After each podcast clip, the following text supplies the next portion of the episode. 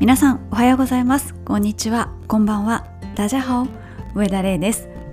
ランナーのためのインスタグラム連動型ポッドキャストランニングチャンネル第111回になります。3桁のゾロ目は100回に1回しかないですからね。当たり前ですけれども。そう思うと結構レアだなっていうふうに改めて思います。さてこの1週間も大会たくさん行われましたね、まあ、3連休だったっていうこともあってこの3連休のうちに設定された大会も多かったんでしょうね。まずは久々の大会オブセミニマラソン。出たことないんですけれどもあの雰囲気的にガチで走られる方よりも楽しんで走られる方の方が圧倒的に多い印象が強いそんなマラソンです。ミニマラソンっていうのはあのちっちゃいっていう意味のミニではなくて見るの見に行くの見るです。見るのマラソンオブセミニマラソンです。そしてトレイルではですねこれなんて読むんでしょうね。ザ 4100D マウントトレイル野沢温泉。こちらは出てる方結構多かったですね。私の知り合いでも出てる人多かったです。スイちゃんも出てましたよね。まあこの D っていうのはですねトレランの世界ではよく使う単位なんですけれどもこちら高低差という意味のフランス語です。発音も聞いたんですけどちょっとね再現するのが 難しかったです。あとは御嶽ウルトラトレイル100キロに出場された方もいらっしゃってこの大会は100キロだけでなく100マイルもあるので160キロですね。のロングトレイルに参加された方もいらっしゃいました。またロングという意味では葛西臨海公園7時間走という大会も行われて私3連休のうちに葛西臨海公園行ったんですけどその時は天気があんまり良くなくてですねあんまり人いなかったんですが7時間走された方もいらっしゃいました。そして長いといえば24時間リレーマラソン。富士北陸公園に参加された方もいらっしゃいます。私こちら以前チーム R2 に所属していた時にみんなで出たことあります。このなんか24時間リレーマラソンは必須だって言われて私がいた時の代は結構厳しかったんですね。これはみんな絶対出なきゃいけないみたいなのがあったりしてそれのうちの一つがこの24時間リレーマラソンだったんですけどもゲストなんですけれどもそれなりにガチで走るのでめちゃくちゃ大変でした。で一応あのテントが用意されてるんですけどテントって言っても、まあ、一応周りから目隠しされてますけどあの床が、まあ、アスファルトにビニールシート引いただけの状態なんですよ。で布団もなくってほぼ雑魚寝雑魚寝じゃないですね。雑魚寝以下ですね。何寝って言ったんですよね。ビニールシート寝って言えばいいんでしょうか。そういう状態で24時間走り続けるので交代制で走る人数減らして夜中も走ってましたね。辛かったなあれ。その後帯状疱疹じゃなくて単純疱疹という皮膚病になったんですよ。あの抵抗力の弱い人がかかるやつ。それも痒かったです。だからよっぽどそれでダメージ受けて抵抗力が弱まっちゃったと思うんですよね。いやー大変だったなでも楽しかったです。ほぼ全員が本当に参加して仕事があるメンバーも途中で参加したりとかしてわちゃわちゃしながらみんなで一緒に走りました。思い出しました。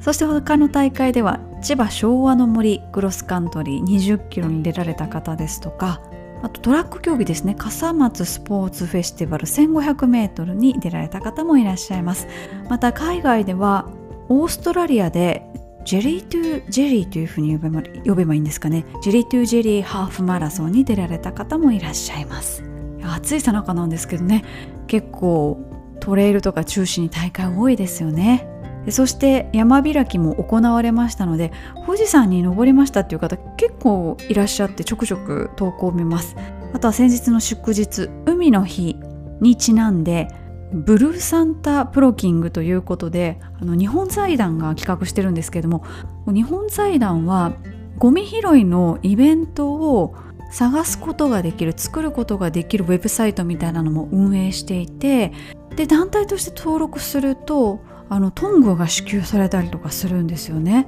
結構そういう活動をサポートしています。で海の日ブロブルーサンタプロキングということであの T シャツとかサンタさんの帽子青いバージョンを支給してくれたということでプロキングの報告をしてくださった方もいらっしゃいました。あとはですね毎日ガーミンのキャンペーン。あの皆さんランニングチャンネルのハッシュタグとともに毎日ガーミンのハッシュタグもつけてそして普段どういう風にガーミンを使ってらっしゃるかっていう投稿もしていただいてですね結構たくさんの方がやっていただいてるのでリスナーの方がたくさん当たるといいなって思ってるんですけれども往年のガーミンを披露してくださる方もいらっしゃってなんと11年前のフォアアスリート610もうベルト切れちゃってあのテープで巻いてあるんですけどそれがまだ動く状態で残っていてその方が955のあのソーラー充電のやつを今度新しく新調されたということでいやそれは本当にめちゃくちゃ違い実感というかもう全然別物のような感覚になるんじゃないかなと思います。私その610ってさすがにわからないのでどれぐらいのスペックか全然存じ上げないんですがよくぞそんなに長く使って大事に使っていただいたなと思ってすごく嬉しくなりました。そして歴代のモデルずらっと並べてくださってる方もいて220-620-235-745っていうことで私も220使ってました。私のマイファーストガーミンは220です。あの紫のやつ懐かしいなと思って投稿拝見しましたということで7月の31日までこのキャンペーン行われてますのでまだまだ間に合いますので皆さん毎日ガーミンっていうハッシュタグをつけてですね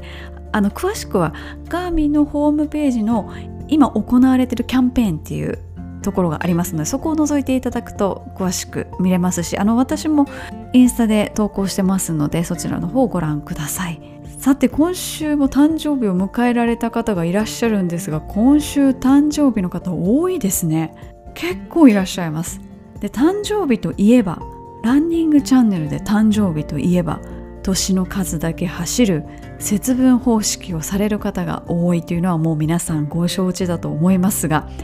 今回もその節分方式をされた方がいらっしゃいます。45歳を迎えられた方45キロそして50歳を迎えられた方50キロ走られました。おめでとうございますの前にお疲れ様でしたというふうにお声がけしたいんですけれどもいやよくぞこの暑い時にフルマラソン以上の距離を走られたということでいや私はちょっともう誕生日の時にそれぐらいの距離を走る自信が全くないです。そして年の数を走るのはちょっと厳しいけどもということで同じ発想をしてくださった方がお二人いらっしゃいまして7月21日に45歳の誕生日を迎えられたので7.21キロを走ったという方。そして奥様が7月の17日お誕生日でいらっしゃったので7.17キロ走ったという方。新しいお誕生日ランのスタイルが確立されようとしています。日付です日付。最高で12.31キロ以上は走らなくていいっていう。ちょっと気が楽ですよね。そういう方式も確立されつつあるということでご紹介しておきます。そして他お誕生日迎えられた方いらっしゃいます。息子さんが5歳の誕生日迎えられた方。そしてご自身41歳の誕生日迎えられた方やあと47歳になられた方もいらっしゃいます。だから40代50代ぐらいが多いですね今回。おめでとうございます。ということでこの番組の冒頭ではランニングチャンネルのハッシュタグがついた投稿をご紹介しておりますので皆さんどしどしつけてみてください。ということで以上今週のリスナーさんでした。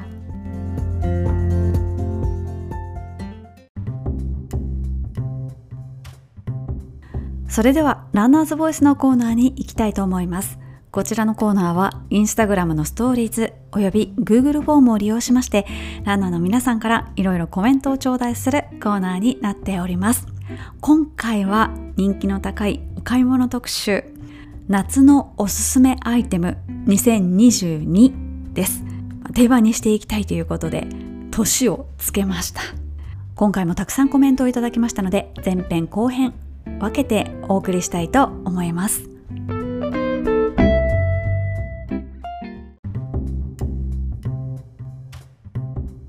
それでは早速ご紹介していきたいんですが前編では食べ物および飲み物をご紹介していきたいと思います。そして今回からですねまあもうすでに命名してたりしますけれども皆さんからご意見多かったもの継続的にコメントをいただいている商品については殿堂入りに認定したいと思うんですがまず最初にですね食べ物の殿堂入りご紹介したいと思います。このシリーズです。セブンプレミアムのわらび餅シリーズです。まずは定番の黒糖わらび餅についてのコメントをご紹介します。ランやサイクリングの補給食としてセブンプレミアムの黒糖わらびを愛用しています。つるんとしていて一口で食べやすくてカロリーも131キロカロリーあって羊羹のように胃もたれしません。ただ売っている店が少なく見つけたらまとめ買いしていますとのこと。また他の方もですね以前ランニングチャンネルで紹介されていたので走りながら方々のセブンイレブンを探し回って食べてみたのですが確かに良い。糖分補給が手軽にできますし手が汚れない包装だし何より安い。まあ夏は関係ないかもしれませんが気分的に夏のランニング中のエネルギー補給として重宝していますということで味カロリー大きさパッケージ価格どれをとってもちょうどいいバランスっていうのがセブンプレミアムのまあわらび餅に限らずなんですけどもちょうどいい大きさっていうのもいいところですよね。そしてこのわらび餅シリーズに今回新しい仲間が加わりましてそれも早速試したという方がいらっしゃいますのでご紹介します。セブンプレミアムのレモンわらびです。ズバリ今年の夏はこれを食べているランナーが多いんじゃないかなと思っています。セブンプレミアムのレモンわらび。従来品の黒糖わらびよりさっぱりとした甘さに夏には嬉しい爽やかな甘酸っぱさが暑い日のランの補給食にぴったりです。コンパクトのパッケージや1つ131キロカロリーなのは黒糖わらびと同じです。自分は先日出走した灼熱の FTR ミナノのレースの時もランパンのポケットに忍ばせておいて走りながら補給しました。冷やしても美味しいのはこの時期嬉しいですね。発売当初は東京と神奈川県だけだった販売地域も現在は全国になったようです。未体験の方はセブンイレブンイトーヨーカドーで探してみてください。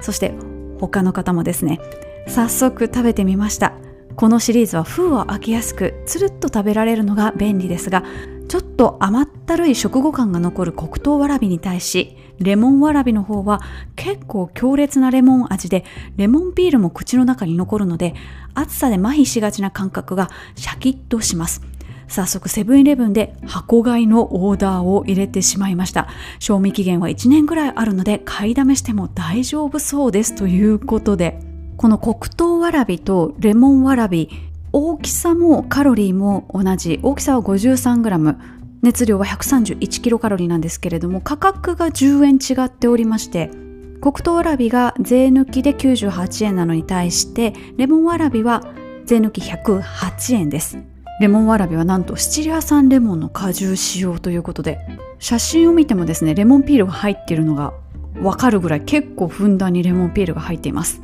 やこれだけ支持を得てるんですけれどもどうなんでしょう？セブンアイ・ホールディングスの中の方はですねこの和菓子たちがランナーの補給食になってるっていうのはご存知なのかなっていうのをふと思いまして何らかの形でこのランナーの声を届けたいなって思ってるんですけれどもちょっと届ける術探ってみます。ちなみにレモンわらびはですね販売地域がまだ全国ではないみたいでただ多くの都道府県カバーしています。北海道東北茨城県埼玉県千葉県山梨県長野県近畿中国四国九州沖縄だそうです。今セブンイレブンのホームページ見てるんですけど東京入ってない。でも私これ東京都内で見た気がするんですけど黒糖わらびは全国って書いてあるんですけどちょっとレモンわらびの生息地域がですね定かじゃないですね。とりあえず見かけたら買っとけって感じなんでしょうか？ちょっと私も見かけたら買っときます。いやでも本当会社の下のセブンで見たような気がするんですけどね。より気にかけるようにします。さて早速第1の殿堂入りお伝えをしました。でセブンイレブンの和菓子も人気が高いんですけれどもこちらの和菓子も人気が高いということでデイリー山崎の羊羹山崎の羊羹です。コメントご紹介します。こちらお便りのコーナーにいただいたんですけれども本編でご紹介する方がいいかなと思いましてこちらの方に持ってきました。レイさんこんにちは。デイリー山崎の羊羹のお話。今までは某セブンのを購入していましたがこの番組で知ってからデイリー山崎を見つけると羊羹をまとめ買いするまでになりました。この前は塩羊羹を見つけ早速購入しました。チョコも食べました。最近の私のランニング中の携帯食の定番となりました。コスパも良くサイズ感もちょうどよくいい情報を知ることができました。ありがとうございます。そんなちょこっといろんなことを知るきっかけになるこの番組が大好きです。ということでありがとうございます。私もこの間トレランの時はですねデリー山崎で購入した山崎の羊羹を買って凍らせても大丈夫だってネットで見たので凍らせて持っていきました。あの冷たい状態で食べようと思ったわけではなくちょっとでもこう体を冷やすものを身に身につけといた方がいいかなと思って羊羹も凍らして持っていきました。この山崎の羊羹はですねあのリスナーさんの中に工場にお勤めの方がいらっしゃるということで製品情報をちょくちょくいただいております。山崎の羊羹はセブンのよりちょっと大きめですかね。公式サイトにちょっと製品情報が載ってないのでネットのいろんなところで調べてみたんですけれども山崎の羊羹はだいたい 60g でセブンの羊羹はものによるんですけれども58とか56とか。でわらび餅が 53g ということでちょっとセブンの方が小ぶりだけれども数グラムぐらいですね。なんか結構山崎の羊羹大きいなと思ったんですけど勝手な印象かもしれないです。ということで皆さんおなじみのあの形状のわらび餅羊羹をご紹介しました。続いてはですねちょっと別投稿わらび餅つながりでということでご紹介いただいたのでお読みするんですが五分五分という確か関西ローカルでダウンタウンの浜田さんが毎回いろんなゲストと一緒に街をブラブラする番組なのですが宝塚市出身の相武咲さんが愛するものとして紹介されていたのが菅谷の黒糖わらび餅。菅谷さんは宝塚では老舗で割と有名な和菓子屋さんなのですが確かにこの黒糖わらび餅は絶品です。さすがに走りながら食べるタイプではないので買って帰って家で楽しんでいます。ということで菅谷さんなんですけれども和菓子屋さんなんですけれども洋菓子も売ってるそうです。和洋とも結構種類も豊富でしておしゃれ和菓子屋さんっていう感じですね。まあ、黒糖わらび餅つながりでご紹介いただきました。続いて食べ物は食べ物なんですけれども先ほどはまあどちらかというと甘い系なんですが夏はやっぱり汗かきますから塩分が出ていっちゃうので塩っ気も大事ということで今度しょっぱい系の食べ物もたくさんご紹介いただいているので取り上げたいと思います。まずはヒマラヤ岩塩タブレット携帯ケース50錠入りです。夏の大会や練習中の塩分補給としてヒマラヤ岩塩タブレットを使っています。フリスクぐらいのケースに入っていて一粒取り出して塩分補給しています。しばらく下の下で転がした後にしょっぱさを感じないと確実に塩分不足です。ということで他の方も塩分タブレットを携帯していますという方いらっしゃって夏場は汗をかくことで塩分やカリウムが体外に出やすく痙攣を起こしやすくなります。その日に走る距離に合わせて持っていくタブレットのコースを調節した方が良いでしょう。体感ですが10キロごとに1個持つくらいが良いと思います。ということでコメントをいただいております。あとはですね以前去年か。去年イベントでお配りした現場の相棒というですね塩分が入ったゼリーがありましてレイさんにおすすめいただいて以来ランの相棒になりましたということでそちらを挙げてくださってる方もいらっしゃいます。駄菓子のさくらんぼ餅を作っている工場が作っているゼリーです。あの結構普通に美味しくてですねしょっぱさはあんまり感じなかった気がするんですけど普通におやつに食べてもいいぐらいな美味しさです。ただ何ですが駄菓子のボトルみたいなのに入ってて100本ぐらい入ってるんですよね。一人で消費するには結構大変なのでイベントの時にお配りしました。そして天然塩の直飲みマグネシウムやカリウムが豊富ともう塩そのものを舐めちゃうという方もいらっしゃいます。この塩分のタブレットに関してはその製品によって含まれている塩分量が違ってくるので一般的な例えばドラッグストアとかスーパーのお菓子コーナーなんかで売っている塩分タブレットはだいたい1粒あたり 0.1g の塩分が含まれています。なのでこうロング層とか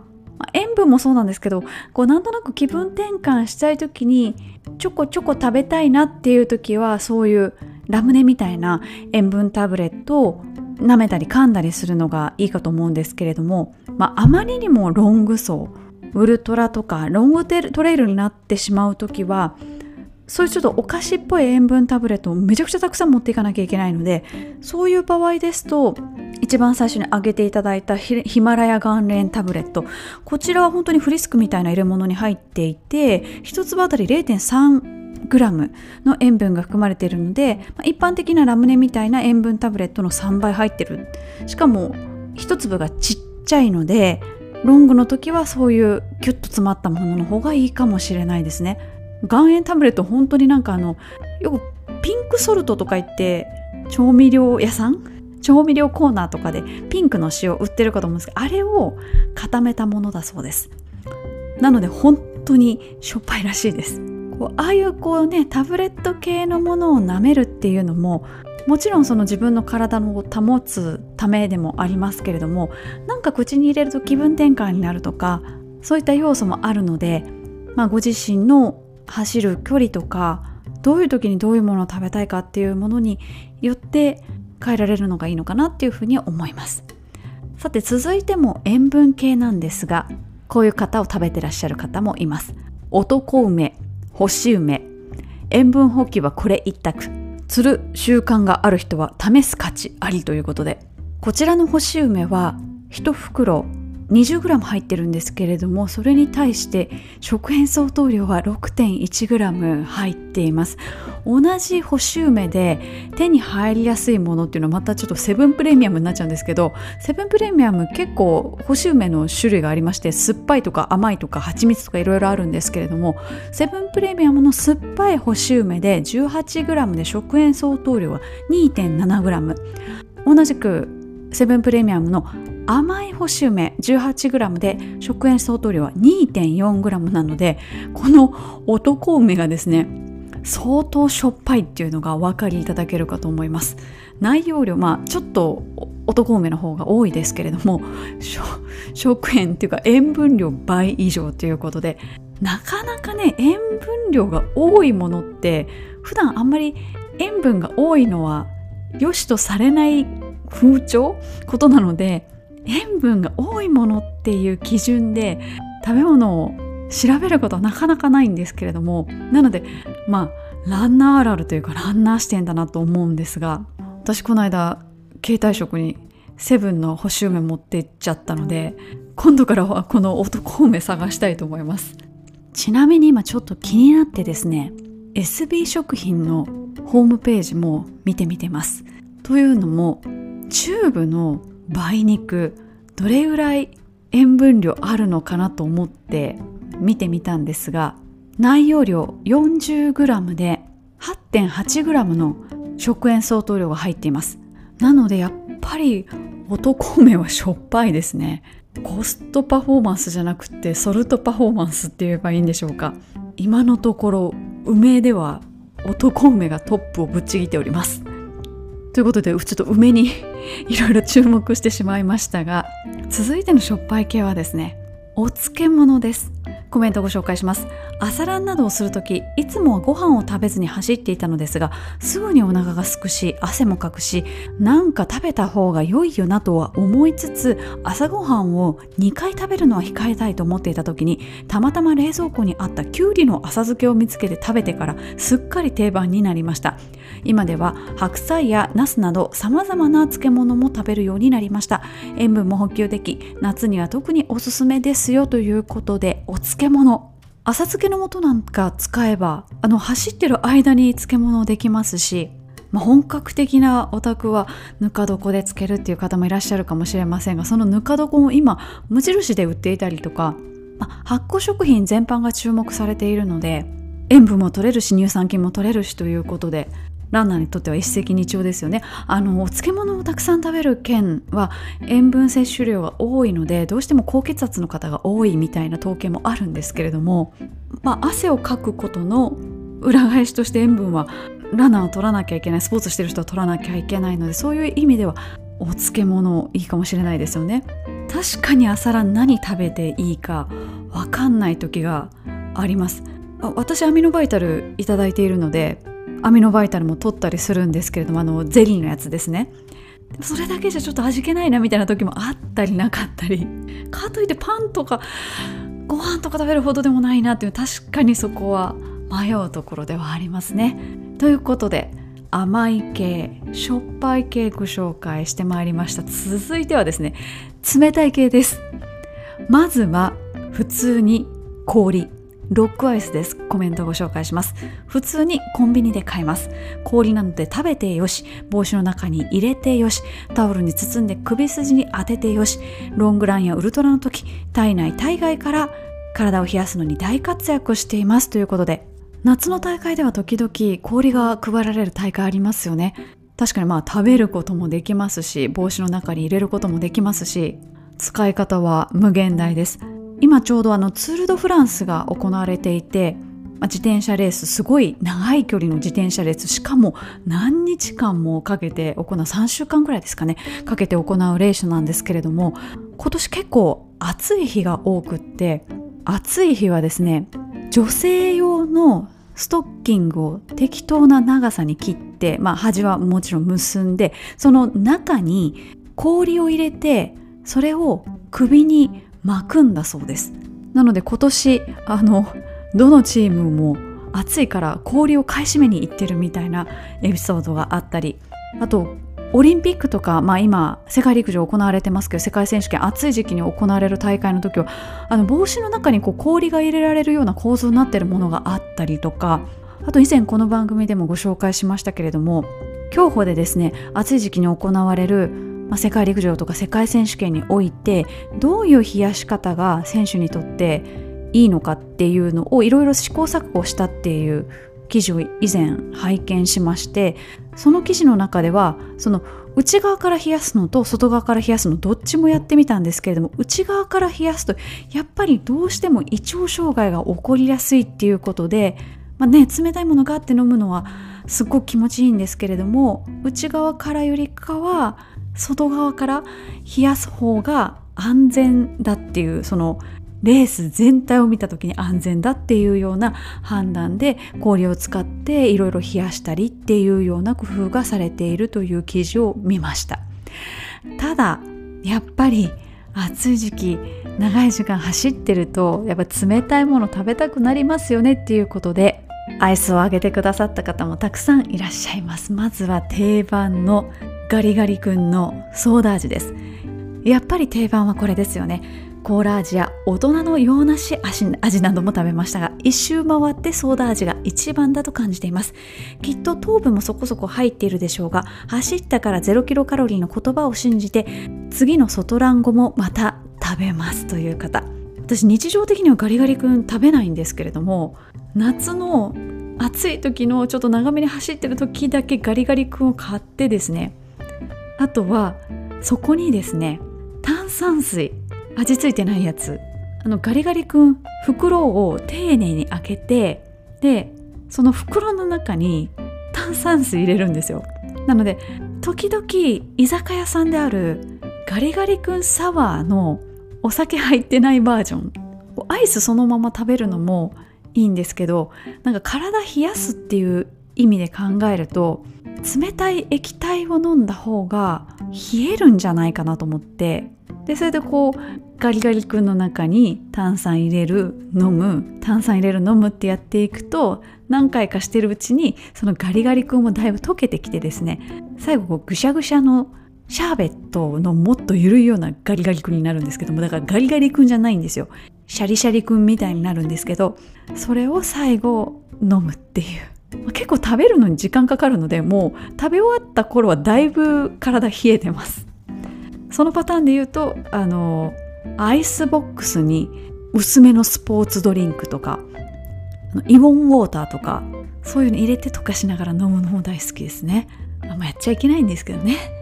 さて続いてのアイスはクーリッシュです。距離ランする時に途中にあるコンビニで買います。首や手を冷やした後飲み物のように口にします。蓋もついているのでゴミも自宅に持ち帰る時にペタペタすることを心配しなくて良いですねということで。そうですねクーリッシュもなんか氷のみたいな感じですもんね。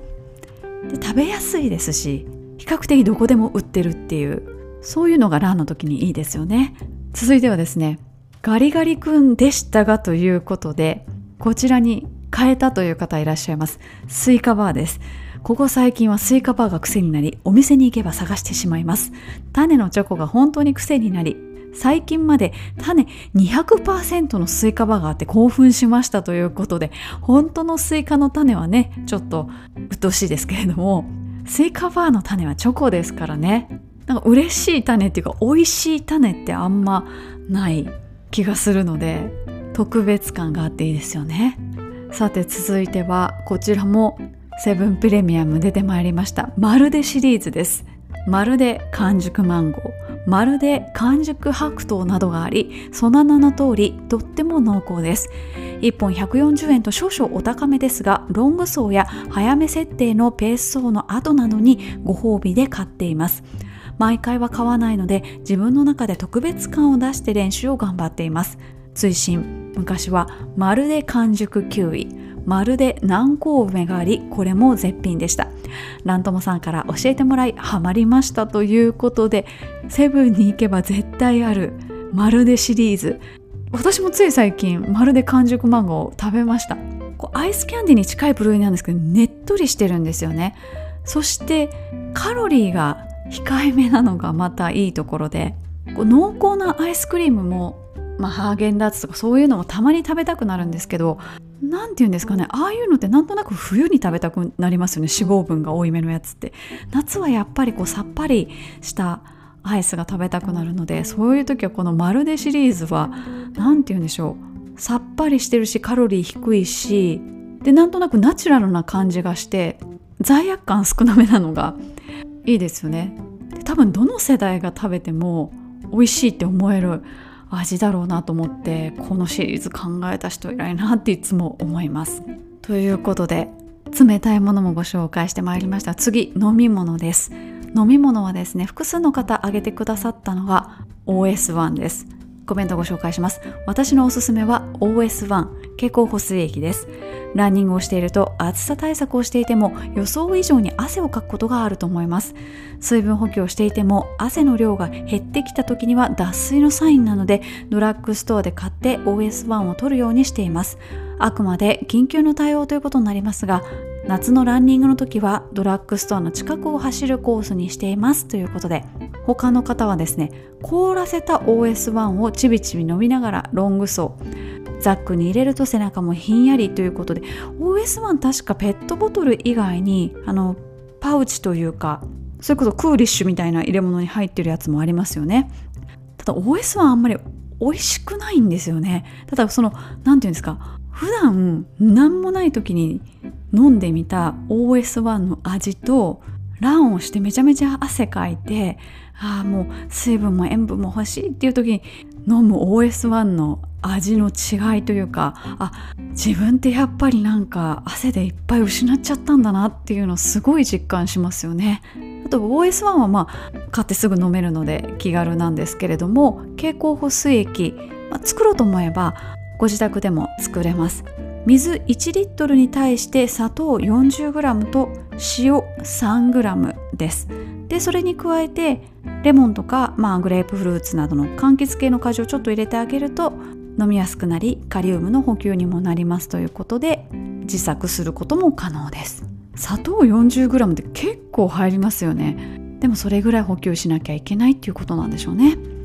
で続いてなんですけれども飲み物。メダリストのぶどう味です。熱中症対策にメダリストのぶどう味をおすすめします。水に溶かしてクエン酸ドリンクを作れる粉末です。通常のメダリストはレモン味ですが新発売のぶどう味の方が酸味がや和らいで飲みやすいです。6月末に猛暑が続いたのに残業時には職場の冷房が切られ熱中症気味の時これをちびちび飲むようにしたら回復しました。カロリーも 500ml 分で 50kcal と低カロリーなのも嬉しい。今年の夏はこれで乗り切ろうとまとめ買いしました。ということでぶどう味が出たんですね。メダリストっていかにもクエン酸入ってますみたいなクエン酸に色がついてるわけじゃないんですけれどもこう、ま、巻ききな色でわあ酸っぱそうみたいな感じなんですけれどもこのぶどう味も普通のメダリストと同じだけクエン酸が入ってるそうです。そして色は紫だそうです。アンドシアニンが入ってるということで。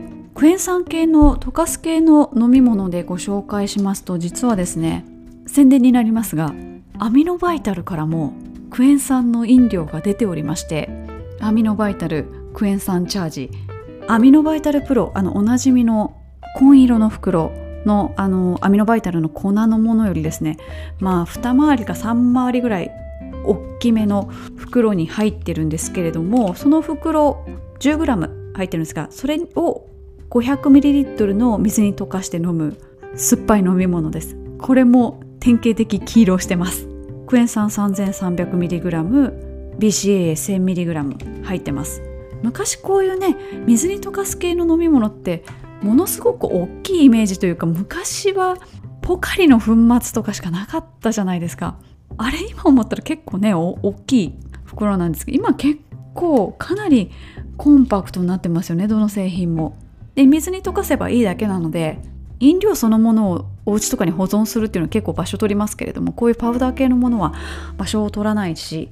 軽いので重宝しています。先日のトレーラーの時もこれを1リットル持っていきました。そうアミノバイタルこういうね飲み物系も結構出してるんですよね。ということで宣伝になっちゃいましたけれどもメダリストといえばのあのクエン酸のやつからブドウ味が出たということでご紹介しました。続いては比較的どこでも手に入りやすいかもしれないです。アクエリアススパークリングです。コメントご紹介しますと真夏に給水ポイントとして立ち寄るコカ・コーラの自販機で飲むアクエリアススパークリングは最高です。350ml のアルミ缶は100円で販売されていることが多いのでワンコインで買えるお得感がさらに美味しさを引き立てますということで私まだこれ飲んだことないんですけれどもなんで今までなかったんですかね？このスポーツドリンクと炭酸の組み合わせ。なんかこれを皮切りに増えてきそうな気がするんですけれどもどうでしょうか？そして飲み物最後はですねキリンの一番搾りです。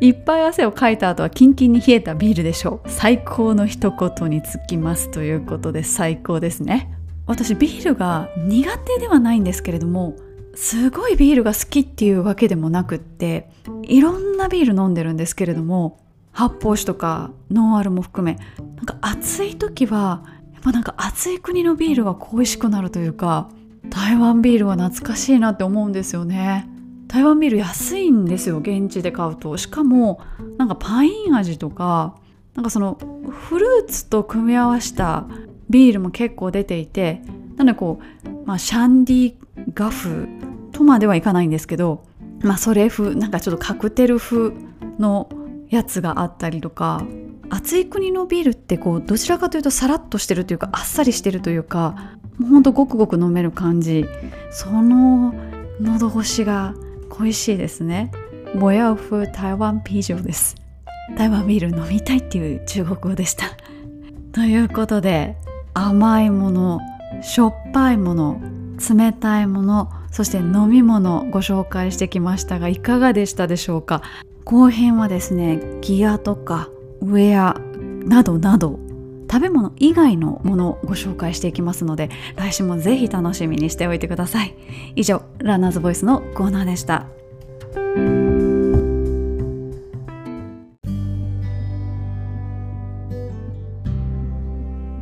ここで番組からお知らせです。あのつい先日あのお知らせしていいという許可がおりましてただ SNS での告知の準備がちょっとまだできてないのであのポッドキャストで先行して告知をさせていただくんですが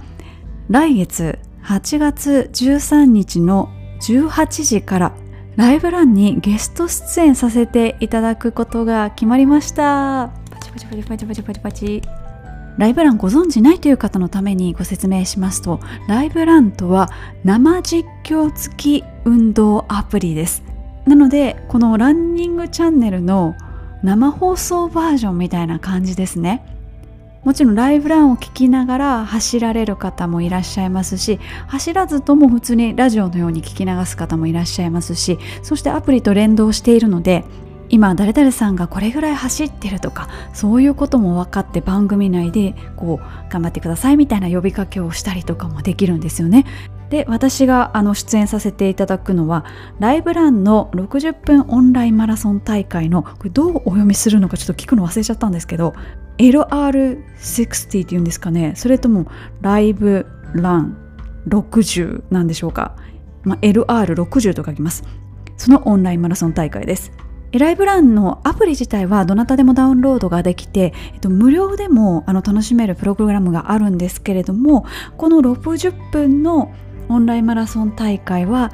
サブスクで月額1000円払っている方が聞くことができるプログラムになっています。ランニングポッドキャスターとしてですね60分お話しさせていただく予定なんですけど正直あのまだ今何をお話しするかっていうのは決まっていなくてですね本当にあの出演が決まったっていう。ただあのなんでこんなにポッドキャストで早く告知を行ったかと言いますと今回ライブランの出演が決まったのはですねライブランの利用者の方からライブランにですね上田を出せと何人かの方がリクエストをしてくださったようででそれを見た聞いたライブランの運営の方がですね私のところに連絡をしてくださったというのが経緯になります。ですのでこのポッドキャストを聞いてくださってる方が直談判といいますかそういうリクエストを上げてくださったからこそ決まった出演ですのでいや本当にいの一番にこちらでご報告しなきゃと思ってまだ本当に出ますっていうことしか決まってないんですけど ご報告をさせていただきました。で実はですねこの出演の決まりました8月13日は私あの誕生日でして42歳の誕生日です。あまりあの大っぴらには公表してないんですけれども周りの空気を読まずにですね盆の最中に生まれてきてそして小学校時代は友達の誕生日会いいなって思いながら自分の誕生日はお盆なので誕生日会も開いたことがなくそして一緒の誕生日はカストロ議長とヒッチコック監督っていうね日程が正式に決まるまではあのその候補の中に8月13日ずっと入ってたんですけどそこを誕生日だって言っちゃうとなんかこういろいろ変な気を使わせてしまうかなと思ってライブランの方に。なので決まるまでは言ってなかったんですけど決まってから実はその日誕生日なんですっていうのを 申し上げましていや本当にあのリスナーの皆さんからの誕生日プレゼントだと思って出演させていただきます。ライブランってもうともすればまあコンペキタなわけですよ。しかも先方は営利企業ですからでポッドキャストは別に営利目的でやってるわけではないのでともすればちょっと鬱陶しい存在なのかもしれないんですけれどもけどそこはちょっと打ち合わせの時にもライブランの方とお話ししたんですけどうまいこと住み分けてるというか、まあ、ランニングチャンネルのハッシュタグも結構ライブランのハッシュタグと一緒につけてくださってる方多くってまあ、ライブランも一日中ずっとやってるわけではないですからね。あとまあ時間もそれなりにまあ20分30分40分で1時間の番組がたまにあってみたいな感じでいやなんか本当うまく住み分けが成立してるなって思います。それだけやっぱりランニングって多様性があるんだなっていうところの裏返しなのかなと思ったり同じ音声コンテンツなんですけどやっぱりその人の生活スタイルとか走る時間とか場所によってこういう時はこういうの聞いてああいう時はこういうの聞いてみたいなあるじゃないですか。でもこうランニングしてる時の音声コンテンツの一つとして一つの選択肢としてこのポッドキャストがあったら嬉しいなと思っているのであのこのポッドキャストだけ聞いてくださいみたいな感じじゃないので。ご興味ある方は是非ライブランのアプリダウンロードしてみてください。で今回ですねプレゼントもあります。某企業さんからですねプレゼントのご提供をいただきましたのでそちらもそのライブランの番組の中でご紹介したいと思いますしあの今回無償であの出演するので何かお手伝いすることありませんかっていうふうにライブランさんからお声かけをいただいたのでもし何かライブラングッズがあったらリスナーさんのプレゼントにくださいっていうふうにリクエストしましたので何かしら何かしらライブラングッズをいただける予定です。これもまだ正確には決まってませんけれどももらえる予定ですので楽しみにしておいてください。いや60分も何話そうかなって思ってるんですけど思ってるんですけどというか何を話せばいいのかなと思ってこの番組は皆さんのコメントをご紹介する番組なのでもちろんこうね私のエピソードとかも絡ませながらご紹介はしてるんですが大部分は皆様のコメントのご紹介ですので何でしょう？普段の放送では結構こうバランスを考えたりするんですけれどもちょっと自分喋りすぎてたら喋りすぎてる部分をがっつりカットしたりするんですがゲストとしてお招きいただいているのでこうフォーカスがこちらに向くとなるとどういうふうにその時間を進行していくのがそれを聞いて走ってらっしゃる方にとって良い時間になるのかなって今すごい考えていてこんな機会さらさらないのでせっかく出させていただくんでしたら私も楽しみたいですし聞いてらっしゃる方にはもちろん楽しんでいただきたいですからあまりないこういう機会を使ってなんかいろいろチャレンジっていうほどでもないんですけどどういうふうにするのがいいのかなっていうのを考えながら過ごしたいと思います。であのはいあの今回皆さんのリクエストで出させていただくことになりましたので半年に1回ぐらい上田を出せってもし番組聞いていただいてよかったなって思っていただけるようなことがあったらまた上田を呼べというふうにリクエストしていただくとまた出れるかもしれないですしいやわかんないですけどねこれは本当に。いやでも本当楽しみです。あの私の力では技術的には到底無理な放送形態なので生放送っていうのがですねインスタライブとかはあのすぐに気軽にできますけれども画像を伴いますし走りながら聞くっていうのはちょっと違う感じがするのでで機材もきっとあの私が家でこう今録音してる機材よりかは絶対いいものを使ってるはずですしちゃんとスタッフさんもいらっしゃいますしでもちろんあの聞き手の方もいらっしゃいますからかかってる手間がもう全然違うので同じ音声コンテンツなんですけど多分全然違うと思うのでなんかその辺も勉強していきたいなって思ってます。ということでまだ何も決まってないのにいろいろ話してしまいましたけれども8月13日土曜日18時から19時までライブ欄にて生放送で出演させていただきますのでもうすでに有料会員になってらっしゃる方はお聞きいただけますしちょっと聞いてみたいなという人はですねあのちょっと今から入ってしまうと7月分と8月分がねあのお金かかっちゃいますけれども8月になったらサブスク入ってください。上田さんのあれを聞くために入りましたっていう方が何人かいらっしゃったらそれはそれでねまたライブランの方大喜びされると思いますのでご興味ある方は是非よろしくお願いいたします。以上お知らせのコーナーでした。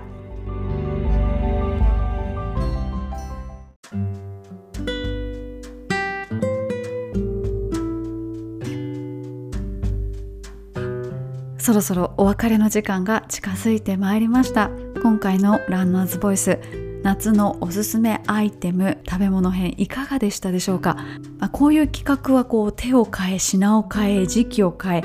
いろいろさせていただいてるんですけれどもなんだかすごい洗練されてきたなっていうのが私の正直な印象でして定番のもの、まあ、殿堂入りのものそういうものはそういうもので皆さんこう長く愛されるものとして皆さんずっと使用されてますしプラス新しいものとかちょっと食べてみたらこれすごい良かったとかなんかこう出てきてる結果がどんどんなんか洗練されてきてる気がしてやシリーズものはシリーズものらしく進化していってるなっていうのが今回すごい感じたんですけれどもなので本当に後編も殿堂入りのものもあれば新規のものもありますし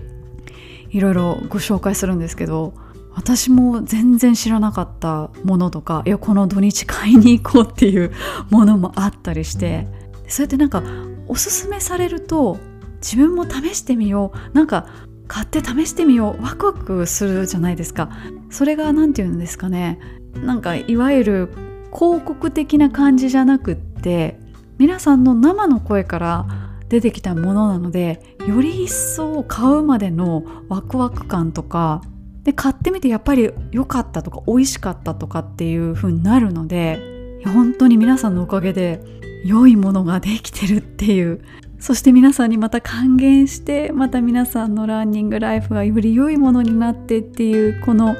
いいサイクルができてるなって今すごい自画自賛モードなんですけれどもいやすごい本当楽しいなって思います。皆さんもどこかなんかそういうねあ買ってみたいとか試し試してみたいっていうものが出てくると嬉しいです。ということで次回のランニングチャンネルもランナーズボイス夏のおすすめアイテム2022後編をお届けしてまいりますので楽しみにしておいてください。ということでランニングチャンネル第100 11回お伝えしてまいりました。皆様次回の放送まで良きランニングライフをお過ごしください。それでは。